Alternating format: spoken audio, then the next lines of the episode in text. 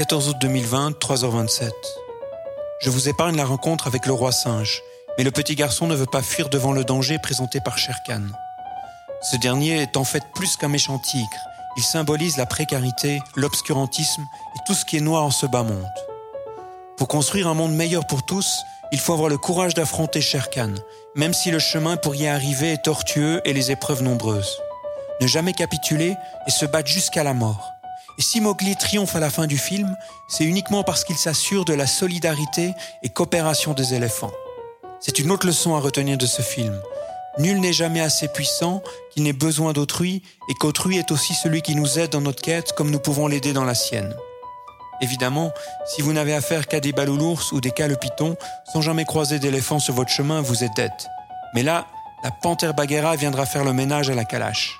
Telle est la dure loi de la jungle.